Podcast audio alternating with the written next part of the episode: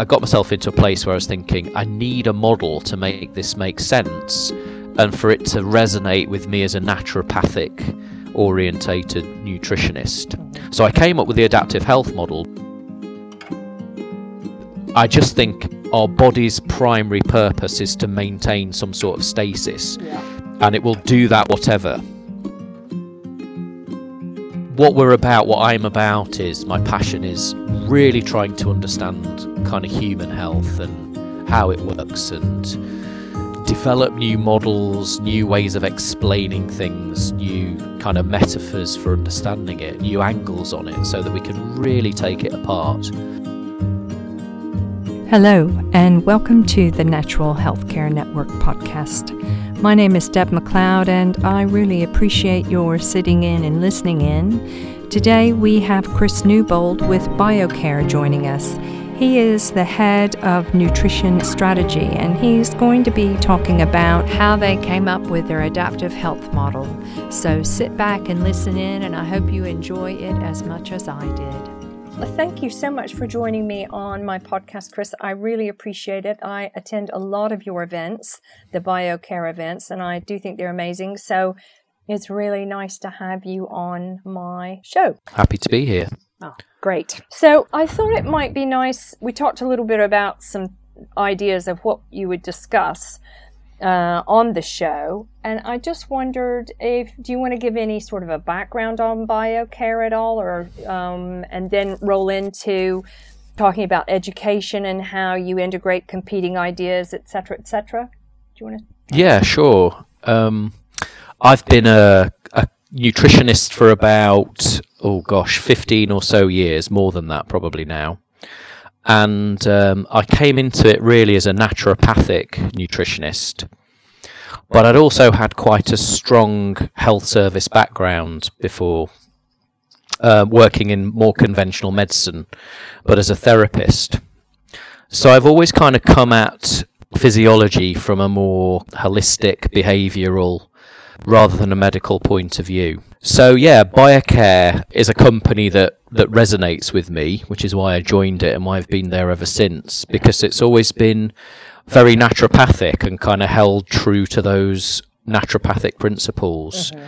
and, and always been very clinical in terms of, you know, what does this product actually do and how does it fit into a, a kind of understanding of health. And as part of that as well, education and advice and clinical support is a big part of what what we do here. So I've always been at the very heart of that ever since I joined the company. I started in clinical nutrition, answering calls, you know, sort of eight hours a day. Gosh. So I earned a lot of, um, you know, did the hard yards, kind of um, talking to anybody and everybody about anything and everything in intimate detail, usually. Incredibly intimate detail people would go into mm. um, with a complete stranger. Mm. And so, and then I gradually, you know, I kind of uh, acquired a lot of information and heard a lot of talks and went to a lot of lectures and got exposed to lots of different ideas. And that kind of led me to, I don't know, lots of the ways I think now, I suppose, which we'll we'll probably come on to. Mm. It's interesting that the journeys we, we go through and the paths we take, and mm. and here you are now, because mm. you yeah. are you are head of education at BioCare, is that right? Yeah, I'm actually head of something called nutrition strategy at the moment, which oh. I'm um, still figuring out a little bit, but it's kind of involves education very much. So I kind of. I'm kind of like, it sounds like a silly expression, but I'm I'm kind of like a, a thought leader, someone who generates ideas, and obviously I talk to a lot of practitioners and think about stuff a lot, and then that role that I play then influences the product development that we do, the education that we do, and I link in very closely to my former team that I used to head up, which is the clinical nutrition team, and so we've got very strong links and we're, you know, sideways with each other. Um, So I don't actually do a lot of the sitting on the phones giving advice anymore. I've kind of like, kind of like, I don't want to say risen above that because it's an incredibly brilliant job and I actually really enjoy it um, when I still sometimes do it. But I've kind of gone into a more strategic level of thinking where I'm thinking about, you know, health and nutrition and supplements and how we explain it and how we understand it all. Mm. And that's kind of my current role that I'm involved in. So is that how you've come up with some more of the challenging or unorthodox ideas uh, uh, with regards to nutritional therapy and how we work with clients? I mean, your courses that you provide, which are your educational series mm. that you provide to us, are absolutely brilliant, but they're not your standard thinking or your standard courses, yeah. really, are they? No, that's what we, we kind of aim for that. I've always, you see, I always loved BioCare because in the outset it was always a bit left field, mm-hmm. um, which appeals to me. Mm. Um, it's not a band. It's never been a bandwagon kind of a company. Yeah. Um, John Sterling, who founded the company, was a really creative, brilliant thinker. Uh, I didn't know him hugely well, but I met him a few times, and um, it's interesting that I think the way that we've gone um, since he left the company is very similar in a way, and we've got similar kind of free spirits who seem to be attracted to it and come on board, like myself and Alex Ferretti and Jules Cattell, who do a lot of our education as well. Um, and I think we all get on and we all like each other because we just love really kicking an idea around and really thinking about it and challenging it. So we do like to almost, it's almost a challenge to me when I hear someone present a particular view, for me to kind of think, hmm, I wonder if that's really true or how that really fits in with what so-and-so said last month. I'm, I often use the phrase, you know, how, how can it all be true? That's often where I've come from, from a position of curiosity of, you know, how can Dr Sarah Myhill say this, whereas such and such a functional medicine doctor said that, and somebody else talked about the gut and said this, and it's very confusing, yeah. but on the and uh, you know, I came to the conclusion over a period of time, as I'm sure you know, that in a sense it's all correct it, it, at a different level. We're just seeing health in a multi-layer level, it's almost through a kaleidoscope, and seeing how it all merges together. And it's all simultaneously true. All of this stuff that we hear, we just have to pick our way through it. Mm. So that's kind of where where we come from, and I think as a result of that. Yeah, I like I, I love the content to be kind of humorous, entertaining, challenging, different. I kind of feel it's important that we put on a bit of a show almost, and you know, make it really engaging and thought provoking and entertaining a bit as well. You know, insightful and colourful in a way, because I think. I think people learn better that way. I think it's more interesting. Yeah. Well, you're very good at the descriptions and the analogies. I, I love that you just, you contextualize things so well. Mm. And you take a very complicated, and, and of course, our bodies are incredibly complex machines. So mm. I love the way, when I think one of the most recent ones, was it the Rooted one, where you were talking about the immune system? And yeah. He cracked me up, but I just kept thinking, gosh, I wish I'd had him in, when I was studying, um, you know, one of those. But um, that's that's all about me. It, I find it interesting. We were talking about challenging, coming up with challenging ideas. Is is that how you work forward in your move forward as an organization? Because is that is that one of the ways that you do it, or what? That's an interesting question. I don't know. I think it just comes out of the kind of people who work here. I mean, I suppose to what extent we set out to try to make it different, mm-hmm. but without trying to force it too much. So there is an intention there. I mean, at the moment, I'm writing something called Human Nature with some colleagues, which is going to be one of our seminars in the spring next year. Cool. And I'm kind of thinking, oh, gosh, is this is, is this a bit obvious? Is this... Is this a bit boring? Is this a bit run-of-the-mill? What's what's different and what's interesting about it? So I'm always thinking about that. But on the other hand, I think we don't have to force it too much. We've kind of got some good ideas coming through, some kind of anthropological stuff that we're going to bring into it that helps us explain health, really. So I don't know. I'm not... Yeah, we do set out to be different, I think, in a sense, but also I think it gets born out of... The, the type of people we are and the way that we think. And I've always found Alex incredibly um, interesting to listen to, mm. and he and I bounce off ideas off each other a lot. And, you know, we just, I think just because we're more naturopathic and mm. I, I, don't, I think the thing is maybe we've got, I think what I'm trying to say here is I think maybe we've got a bit of an advantage uh-huh. in trying to be different, because we are, we think a little bit differently to some of the prevailing ideas. Mm-hmm.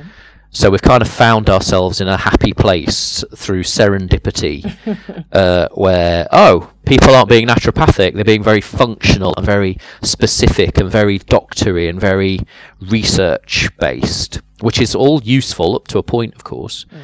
And actually what we're doing is um, going, hang on a minute, how, how does that fit? How does that work? Is that really true? Is that really what's going on here? Is that...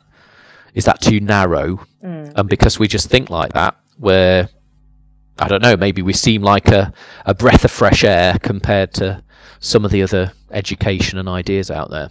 Yeah, it's just sort of a twist on things. Is that how you came up with the Adaptive Health series? Because I, I don't know.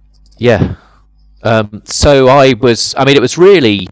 It was actually the genetics, and um, we got Alex a few years ago to do nutrigenomics, because mm. all, the whole Ben Lynch thing had like hit the mm. planet like a Scud missile, and everybody, everything was suddenly nutrigenomics. Everything was M T H F R and C O M T and M A O and, you know, all this stuff. Um, and so I was interested in that and thought, oh gosh, this is actually new and interesting and something we should do. On, at the same time, I think he and I both felt... hang on a minute, this is quite specific and this can't be the answer. Everything that we knew before from the dawn of time can't have suddenly stopped being true, because we can see people's D N A and make inferences about it, of course. So it's the D N A's been there since the dawn of time after all. So immediately I was kind of thinking, how does this fit? And then we were using Dr Sarah Myhill for some talks, and the functional medicine thing was taking off more so, I think, in the U K sort of four or five years ago. And and I was kind of, I got myself into a place where I was thinking, I need a model to make this make sense and for it to resonate with me as a naturopathic orientated nutritionist. Mm-hmm. So I came up with the adaptive health model, because what I figured is that, you know, your genetics set the scene to some extent in terms of your ability to cope with stuff and to create enzymes. Mm-hmm. So it almost sets your innate predisposition, perhaps, in some ways. And then the environment, I've always felt, which is kind of the Doctor Sarah Myhill view, it's the, the environmental medicine view. Mm-hmm. The environment is a massive player in terms of pushing you around. I always use the analogy of a boat. You know, it's it could be more or less well built, and you might get across the ocean if the waters are still. If the waters are choppy, you're probably going to fail. It's probably going to fall apart. Yeah. And similarly, a very well built built boat with, with good genetics, if you like, could still struggle and sink in very adverse circumstances. So that interaction between the genetics and the environment, which I know is a bit obvious, Um, to me was critical. And then the bit I built in the middle was the idea that we're dynamically adapting as well, which I think is a very unique part. It's kind of there in the functional medicine model a bit with all the systems, but I don't see people properly looking at the kind of domino effect and the dynamic uh, adaptations and interactions. So I just think our body's primary purpose is to maintain some sort of stasis, and it will do that whatever. So to follow my boat analogy, then the people on top of the boat, who might be the functional systems, have to work more or less hard and compensate for each other to adapt to those situations they're in, the strength and the structure of the boat and the conditions of the weather. Mm. And our bodies are doing that. You know, we we start out with maybe a crap diet, and then our blood sugar goes awry, and then our H P A axis tries to compensate, and then we get into oxidative stress, and then that breaks down the mitochondria, and then the mitochondria mean that, you know, our blood glucose problems are even worse, and our blood glucose problems even are feeding the mitochondrial dysfunction, and we get into an inflammatory situation and cell danger response, and the whole thing just becomes A, a, a cyclical uh, relationship where each element of health is trying to compensate for the other element. And then you throw in drugs and medicines and maybe even supplements, and the body adapts to them, and Uh, so that for me was the critical bit where I just thought I need to see this as a dynamic model where I can understand someone's genetics if we have that information. Yeah. The environment is absolutely critical, especially now we're in a kind of lifestyle medicine scenario. And then for me, really zooming out to see how all the systems are interacting and how that person is dynamically adapting um, over time and to all of this change. That must have been one crazy sort of drawing. Did you start it out through just sort of drawing it out because you've got that lovely chart? Um, yeah. It must have been really, really wild trying to put all of that together in one, or did you just lock yourself into a room and say, nope, I'm going to do it? No, it happened. Um, I think the, the image came into my head quite quickly, but then over time, I think I drew it as circles and... Mm-hmm. Uh, you know, I wanted to visualize these dynamics. In the end, I think over a period, it didn't happen overnight with a lock yourself in a room and wait for a eureka moment. The eureka moment happened quite early on, and I got it. Yeah, I was thinking about methylation, and I was thinking about, you know, does it have to be M T H F R, which practitioners still get stuck on? Mm-hmm. You know, why should I care about methylation if they've not got an M T H F R polymorphism? And I kind of thought about, you know, uh, it was actually a Ben Lynch story about how he'd put someone on methyl, that Alex told me, about how he put someone on methylfolate. And then I think this person changed a lot of lifestyle things, you know, stopped drinking heavily and then got worse. Mm. And I kind of thought about this equation between the genetic polymorphism and the environment and how he'd adapted, mm. not in a healthy way. Yeah.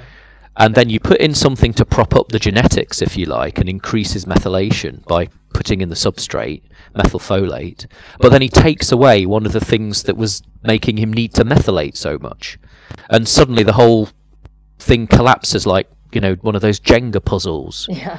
And I just think, yeah, we are a big Jenga puzzle. You know, we're um, we're, we're holding ourselves together more or less well. Mm. And sometimes we do something healthful and it actually knocks us for six, because our body doesn't expect it, doesn't, you know, doesn't need it. It's, it's adapted to, it's maladapted to things. It's shaped itself like a piece of plasticine. We've been pushed into a shape, and then, you know, that's the shape we are. You change something, and then the shape doesn't work. Mm. So that was my eureka moment when I kind of saw these things interplaying between each other and what had gone wrong, and I kind of visualized it in that one strand. But then the the actual drawing of the model happened over time, and eventually I kind of wanted to see it as clockwork because I wanted to see that, you know, something in the environment might be moving quite fast, a gear, and the genes might be moving quite slowly in a sense, that kind of very simple analogy. And then in the middle, the system's just, you know, getting completely mangled because there isn't the right equation between the the internal and the the external. Yeah. Um, so... We drew it, we used art, we've got some pretty gears now that we got from a graphic designer to do, so it looks a lot neater. The goal is to get it into an app, if I ever get my dream, to get something that's more software-based that I think would be really great and could kind of do it all for you. That would be fab. It really would yeah. be fab. You could just feed that in. It is. Um... So when you when you did that, were you... somewhat anxious to release this out? I don't know how we've, we've just sort of gone down this pathway, but I find it fascinating, actually, if that's okay. Were you nervous or were you hesitant to release this out into the the marketplace, as it were, to nutritional yeah. therapists? Yeah. I thought, on the one hand, it's too crazy and against the grain. And then on the other hand, I had a, a different negative, which is actually, you know what, it's actually pretty bloody obvious. So am I just stating the bleeding obvious here? But actually what we did was we gradually developed it over a period of years, because just the nature of not having time to... You know, we did. We never sat in a room and went, right, this is it, we've finished it, right now we'll launch it. It actually morphed through what Alex and I were doing over a period of time. Right. And so we gradually started to talk to people about it. And pe- we got good feedback with people saying, oh, actually, I really like the way of looking at it as a almost as an adaptive kind of map, and then we had the confidence to move forward with it. What we've done also, which we haven't quite finished, which is what the adaptive checklists and questionnaire are based on, is we've got a huge database of what we call indicators, all the symptoms, signs, genes, test results on a big matrix, which we've kind of um, we could kind of work into some sort of app or software solution. So the idea would be that you would just kind of rate yourself on certain things, and that would heuristically, or whatever the word is, kind of generate some information adaptively. So if we ever get to that stage, it'll hopefully be a lot easier. But that's where, again, there's there's parts of it that we haven't even got to yet. We're still developing it. It's quite exciting though, isn't it, to see how mm. something like this is really adapting itself. Yeah. It's growing and evolving, and who knows how, how it will advance over time, and particularly with the information that you get from other nutritional therapists. Um, totally. As well. Yeah. So is that, that's obviously part of, I mean, we were, we've talked a, a, a little bit about your unorthodox ways of, of operating, which I think is great. I, well, you want it, that's part of what we do is, is thinking about, you know, our health. It's constantly yeah. changing, as you say. It's morphing into, or it, it gets into this sort of mold, and it, it's stuck. Yeah. So yeah. I think it's quite interesting that you are unsticking mm. old ideas. So is that how you, if we look at in integrating sort of competing ideas, is that that's sort of taking all these different things and putting it into that? Or was this, did you feel like this was just something completely out there? Yeah, it was um, it was integrating existing stuff, I suppose, and, and trying to make sense of it, and trying to almost give something to the practitioners who I thought, if it's confusing me, it must be confusing you. I'm not sure whether we've succeeded in that, in enlightening people, because it's still, you know, really complicated, isn't it? Mm. We haven't solved that problem, I don't think, but I think it's a useful model for trying to zoom out and integrate a lot of bits of information yeah. that you might get. The beauty of it being that you can have as little information as you've got, or a lot of information. In our case studies in the seminars that we present, we've actually got loads of information, mm. but I quite like the little stories where people have just, you know, created a an adaptive profile out of just a case history taking in one session. That's the idea of it, is, you know, you can use it with a tiny amount of information and it's just a framework, or you can use it to plug all of your test results in if you're doing that, and your gene profiling. So, sorry, coming back to your question, I think, yeah, I don't know how out there it is. I think, I mean, for me, it's a way of integrating a lot of existing ideas. I like to think that if you're natu- a naturopath or an acupuncturist or a functional medicine practitioner, you can use it as another way of looking at things alongside. And, um, you know, as you know, I'm a big believer in zooming out, not zooming in, yes. as as I often talk about at seminars. I think with, you know, the, the functional medicine kind of paradigm has given us um, a real positive in terms of looking in detail at something, mm. but it does tend to be, in my mind, a quite pathological still. I don't think it's supposed to be, just to be fair, mm. but I think that's how people use it. It's very doctory, mm. it's very, you know, medicine-y, as the name suggests. So you do tend to use it and kind of um, zoom in on a specific detail. I always call it, um, you know, going deep and narrow in yeah. your thinking. Yeah. Like, you know, what can this, is this dopamine? Is this a dopamine receptor? Is this, what is this? And you test and you test and you test, trying to find the, the what's, what, what would we call the root cause? Mm. Uh, and we're digging really deep. You know, we're trying to find the treasure, and we found, we look, we've found one spot, and we're just digging really deep and deep, and it, we still haven't found it. Let's dig a bit deeper. Mm. And I don't think health works that way. So while I think uh, what I was trying to say there was, I think it gives us that specificity, and that maybe that very um, scientific, technical way of looking at it is really useful. We need to then be absolutely sure that we zoom out and go, hang on a minute, what's the significance of this SIBO or this um, specific bacterial imbalance on this stool test, or this particular urine results from a organic acids test? What's the human significance of this in terms of this whole person? And so we need to dig more. We'll find the treasure if we dig wider and more in a more shallow way, maybe, than if we dig deep and narrow. But they're both complementary approaches, and that's where I think You might test and zoom in and look at research, as long as the adaptive model helps you to then pull back and go, hang on a minute, where were we? Where were we with this human being sitting in front of me, and how is how have they been shaped by their circumstances, by their genes? How have they shaped themselves? Just trying to make the best of it. And how can I therapeutically push them back into a slightly better adapted shape? What's the best way that I can do that? Even Doctor Chatterjee talks about, Rangan Chatterjee talks about how you, you go in but you pull back out as well, yeah. and look at the whole lifestyle to see what's going on with yeah. the individual. So we totally. don't get so much into, as you say, the more the conventional medicine approach that this yes. is what's wrong with you, so you need to treat that. And, and, or, and yeah. obviously we don't treat, but um, yeah. it's more of looking at the holistic person, because yeah. we know what stress does to the yeah. body is um, quite extraordinary, and I think we're going to find more and more that that is yeah. going to be the key thing.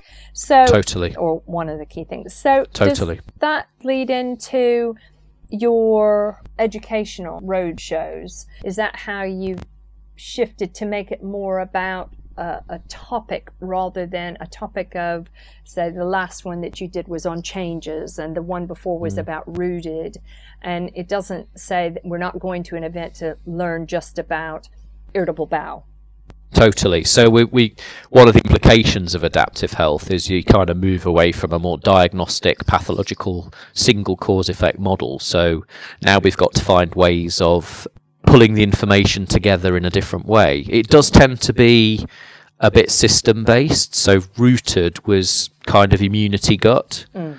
Uh, Alex's changes was everything, you know, kind of a greatest hits really of how to facilitate changing clients. So it probably is a bit less specific. The one we're working on right now, which is called Human Nature, is all about how our endocrine and neuroendocrine system is really quite a, a basic anthropological toolkit that equips us for survival. Mm.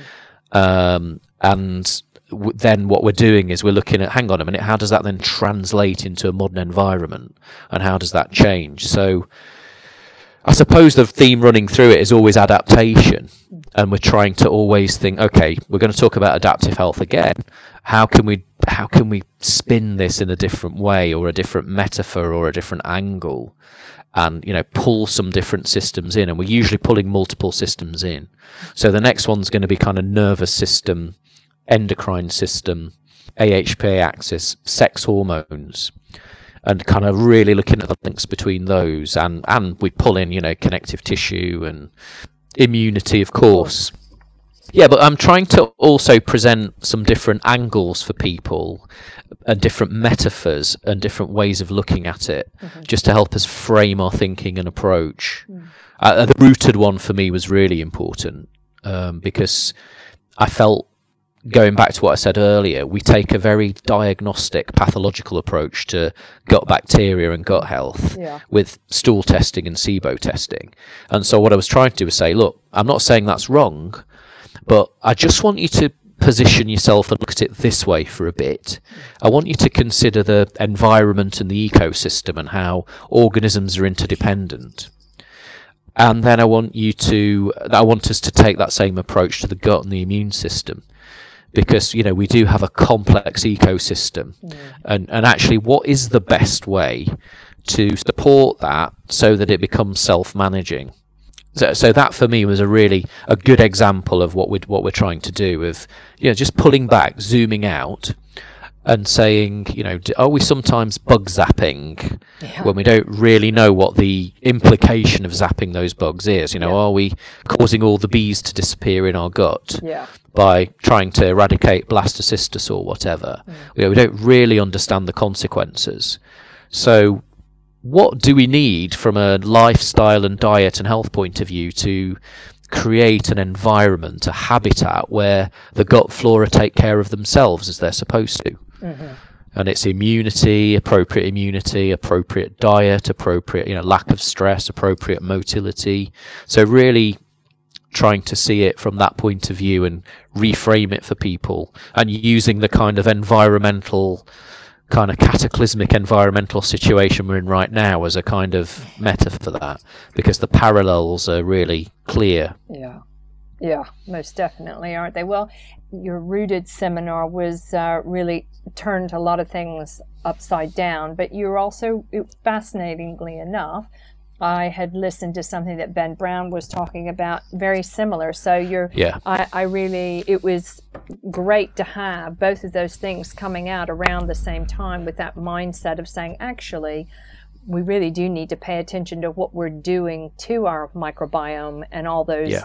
those bugs in there and what they're supposed to be doing and the biodiversity within and without. So I thought it was absolutely yeah. brilliant. And and I think more people are coming around to that. And a few practitioners since then have said, you know, you know, really not sure about this approach, this zooming in and zapping, you know, zapping bugs with antimicrobials, or even, you know, often with SIBO, it's antibiotics. You know, what what are we doing here? And as Ben, I think, pointed out, so I think I listened to the same podcast that you did.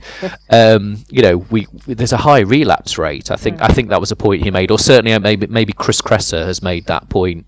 Somebody, maybe one or both of them, that you know, there's actually quite a fog around that diagnosis in terms of how valid it is, mm. and whether how much it relates to symptoms of certainly I B S, whether it's really clinically significant, or to what extent it is, and when it is and when it isn't. Mm. And definitely with antibiotic treatment, there's the high relapse rate. So is this the right approach? Yeah, yeah, mm. absolutely. So I mean, it certainly made me think very differently about uh, how I work with my clients and mm. their their digestive issues. I mean, you sort of think about that anyway, but it's really pinpointed it, and I think it, it was great. Um, so thank you for that. Um, not meaning to be schmoozy or anything, but it really is it's really good. So that kind of leads me on to, you've created all of these different toolkits and these guides and these courses. One of the things you said you'd like to talk about as well is your fallibility and your imperfection and how you uh, how you work with that. Yeah, well, it's me personally and everybody out there. Yeah. Both in a way. Well, yeah, both in a way. But I, I mean, yeah, as a, I can make I mean, it personal. You yeah. can do it either way. I, I'm yeah, certainly not sure. bothered. It's it, it's in the nicest possible way. It's down to yeah. how you want to take it. Yeah. As an organization, I imagine it. There are all kinds of implications, and in your role, it, the same thing, and as a person, the same thing. So you do yeah. go with it. Yeah. I, okay. Yeah. No worries. Um.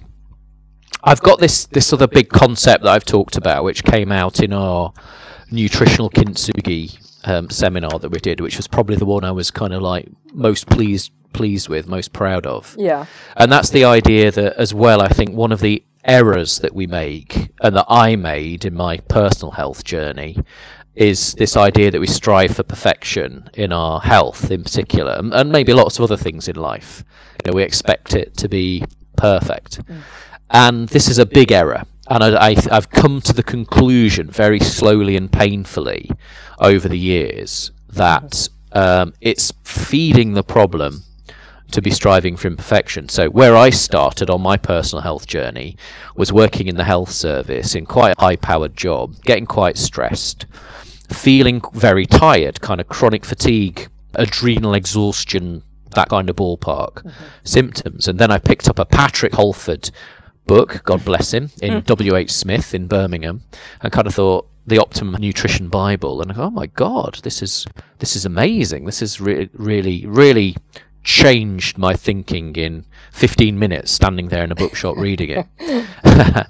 And and then BioCare happened to be on my doorstep as well, so I got involved with BioCare back then as a as a kind of student and as a someone listening to what they were saying. But what I was trying to do, and what I've been trying to do for what is it? That must be about seventeen, eighteen years ago, is trying to make me so that I'm not fatigued and a little bit overweight and, you know, a perfect thinker and a bit more sporty. I'd quite like to be a bit more sporty than I'm able to be. Uh, but I've never been very sporty. You know, I've never been very sporty from the beginning. I was always last in cross country or at the back with all the fat kids, basically, because um, I was skinny oh. back then. But so anyway, so I've always kind of felt that lots of biographical information for you. I've always kind of felt that I've been striving for this perfection where I'd be this Adonis. But, you know, if I get my nutrition right and that there's a magic bullet, and I've gradually realized that no, and that's part of the problem. And the expression I always use that we used in Kintsugi a lot is, you know, we are imperfect people in an imperfect world. Mm. Get over it. Stop. The world is going to be full of toxicity. It's going to be full of E M F and five G very soon. We live in a twenty-four hour Tesco society, a twenty-four hour gym society, very industrial. We're killing the environment. Yeah. Lifestyles changed. Our way of communicating with each other and making social contact with each other has changed beyond recognition in the last ten years. Mm. And we have all of our genetic polymorphisms that can't possibly, our genetics, even our epigenetics, can't possibly have kept up with all of that. So with my chronic fatigue journey, I kind of I kind of read a great paper by a guy called Navio that I always go on about, that you'll have heard me go on about at the seminars, where he basically speculates that chronic fatigue is an adaptation, and it's basically your body kind of making a deal with your cells and mitochondria that if we just eke the energy out to a really low level, then we'll preserve your longevity at the expense of your energy. Mm. And that was a bit of a groundbreaking moment for me, of me going, okay, that's that's great. I'll take that. That's that's I'll, that's that's good. I, I now understand a little bit why my body's adapted in that way. Now, that's not to say I can't improve, and, you know, not drinking too much wine, for example, is very helpful for me in terms of the impact it has for the next day on my mitochondria and things. So it's not to say that we can't, I can't reshape myself, so I'm better adapted.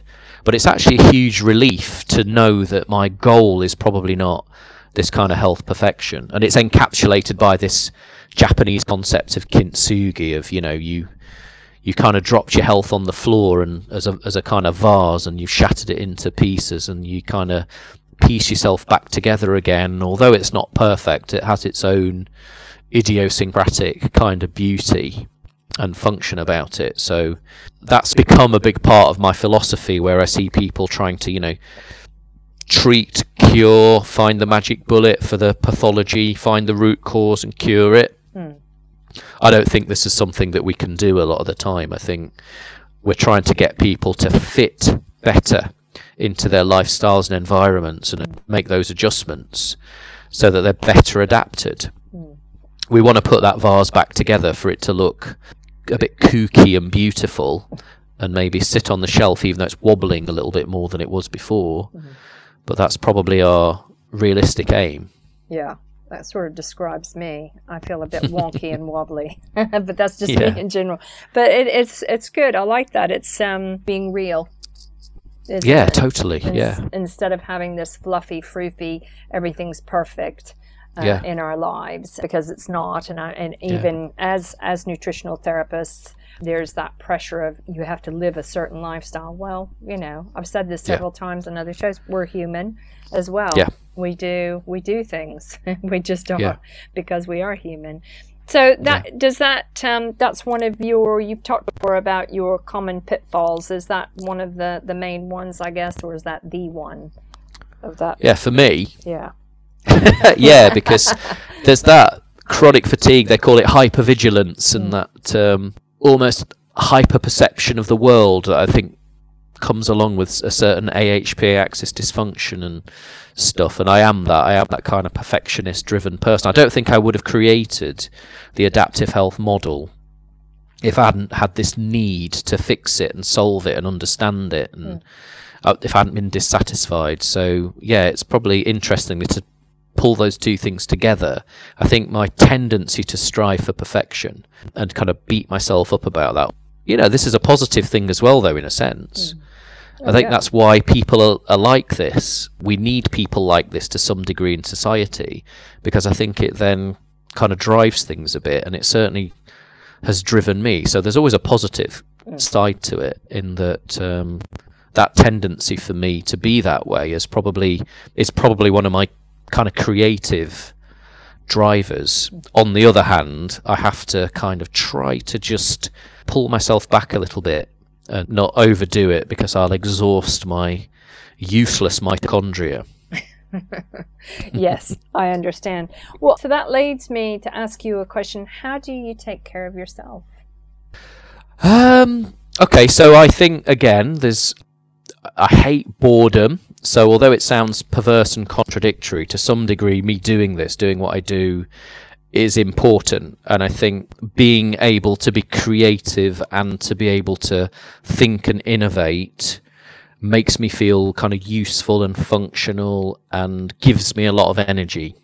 So I'm really lucky that in my work, I'm really able to be very creative in exactly the way that I want to be and to think differently and stand in a room and tell people about it. You know, um, that's a big privilege. Mm. And then it's spending time with my kids, which I love. Mm-hmm. They're brilliant, beautiful people, funny. Yeah. Keeping a sense of humour always for me is massive. I think, yeah. you know, that sense of self, almost self-mockery and... Yeah. People, you know, you'll probably have seen it, Deb, you know, when you've heard me speak, it's like I sometimes have a bit of a downer on myself in a Jack D kind of a way. Yeah. And, um, but, you know, it's it's part of, of me having a bit of fun with it in a way. And you know, I hope people don't see it too seriously. That's not the intention. Maybe some people do. But to be able to have that almost sense of self-imperfection and humour and humour about how crazy and imperfect the world is. Mm. And not to take it too seriously yeah. is really important. I have to guard a little bit against taking things too seriously.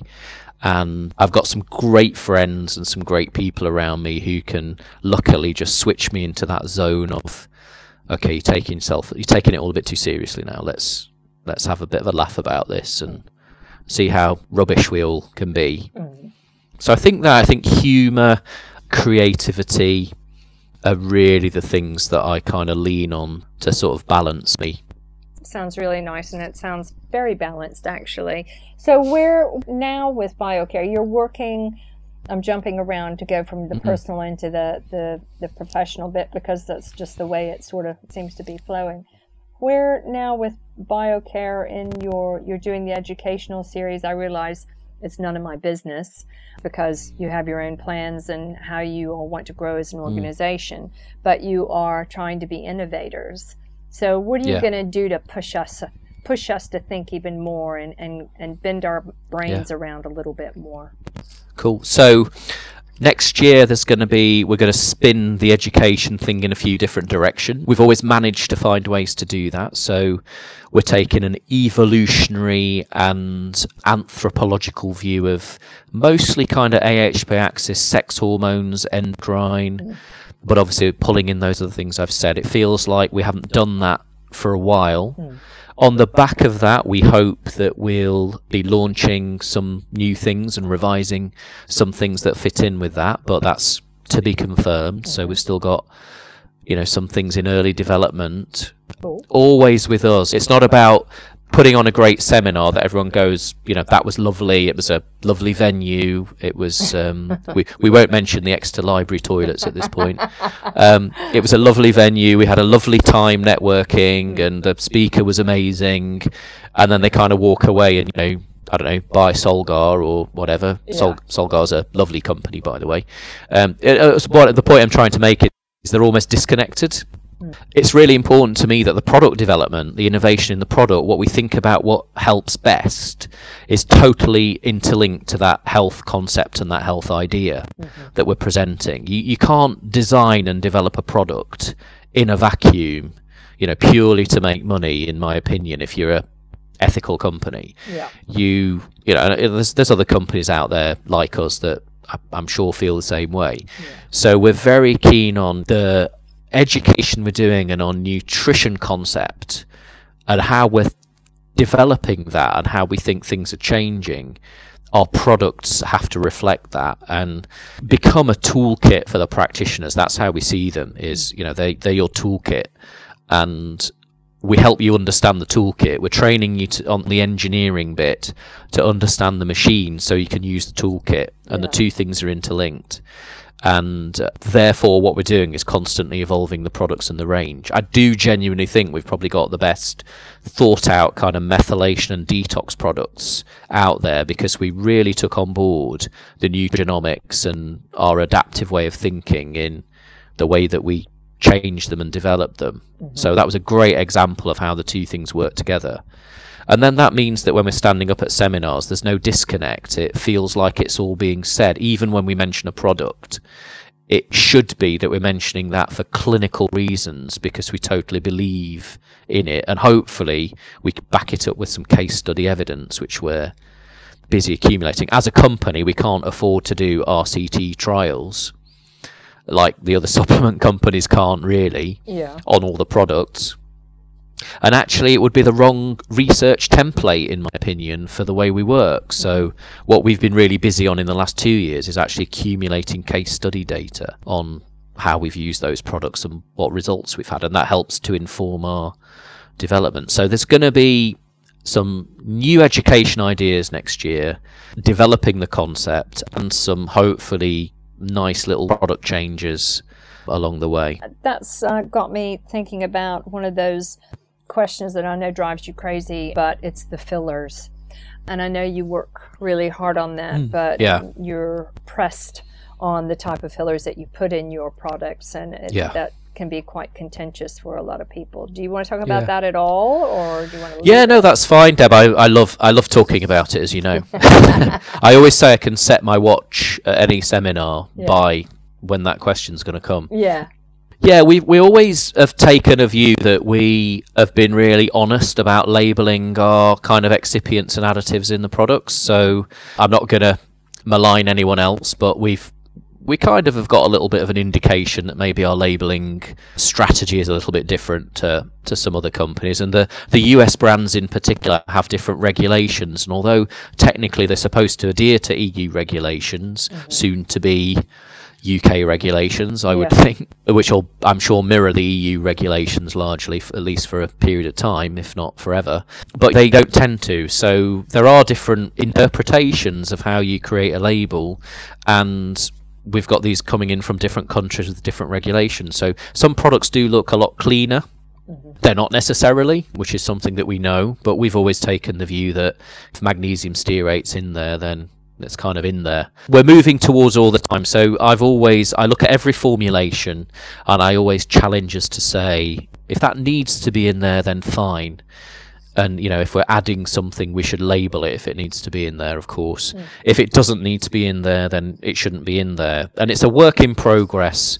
We'll always move towards using the minimum of additives and excipients, but while understanding as well that these are, you know, these aren't foods. They, they're supposed to have a two-year shelf life, and I think people would be up in arms if the shelf life reduced to, you know, two months, and yeah. it'd be very difficult to sell and market on that basis. So there are certain constraints because you're dealing with tablets, capsules, powders, pills, liquids, mm-hmm. where there are some things that you have to use in order to keep th- to dose things correctly, mm-hmm. and to keep things stable and to stop things getting damp and mouldy.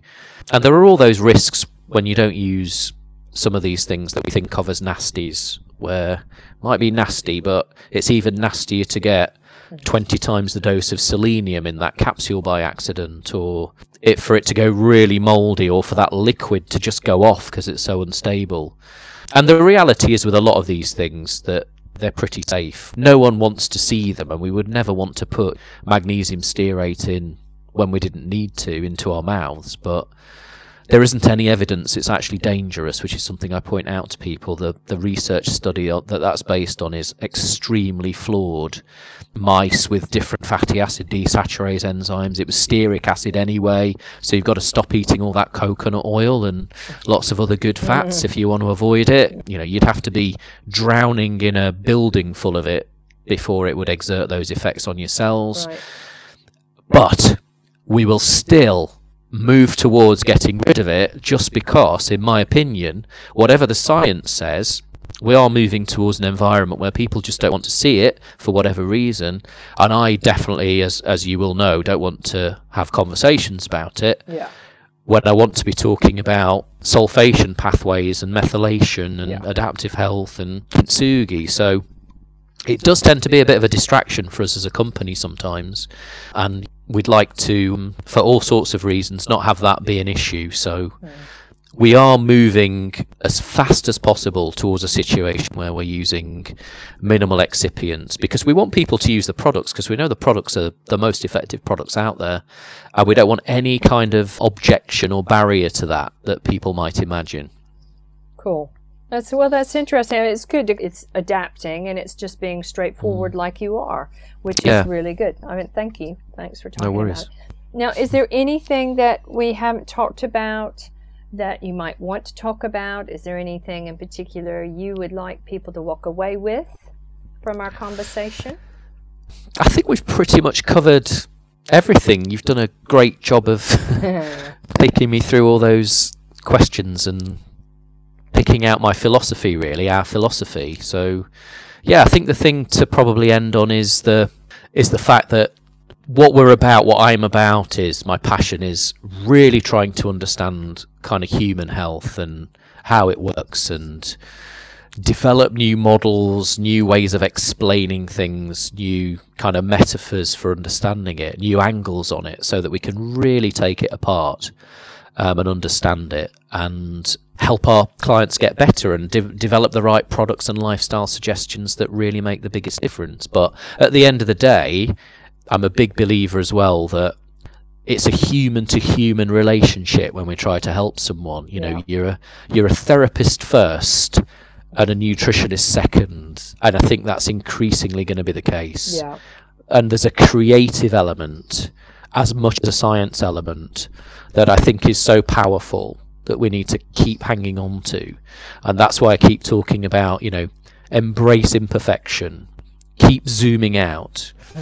Keep thinking holistically, but ab- above all, you know, look at that human being sitting in front of you in the eye and think about what's in your gut and your intuition and see it for what it is, and then you'll find the answer. You know, you use your therapist and your human nature first, and you'll get the answer out of all of that complexity we've gone through and we've discussed, all of those competing ideas. I think the person sitting in front of you often makes the narrows it down for you yeah. and makes the solution clear. Yeah, and that's that's part of what you recently addressed, is really, really focusing on them, because that's why yeah. we're here. It's all about absolutely. Them. Yeah.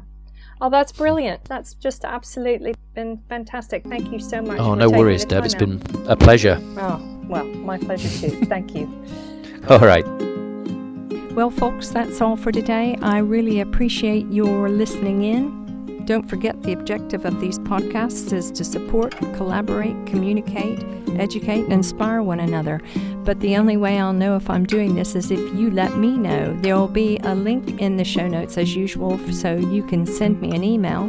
I'd also like to ask you to subscribe and share it with other people you think it might be of value to. And don't forget, on September nineteenth this year, Nita Beardsley of Love Nutrition and I are hosting an event in Bristol.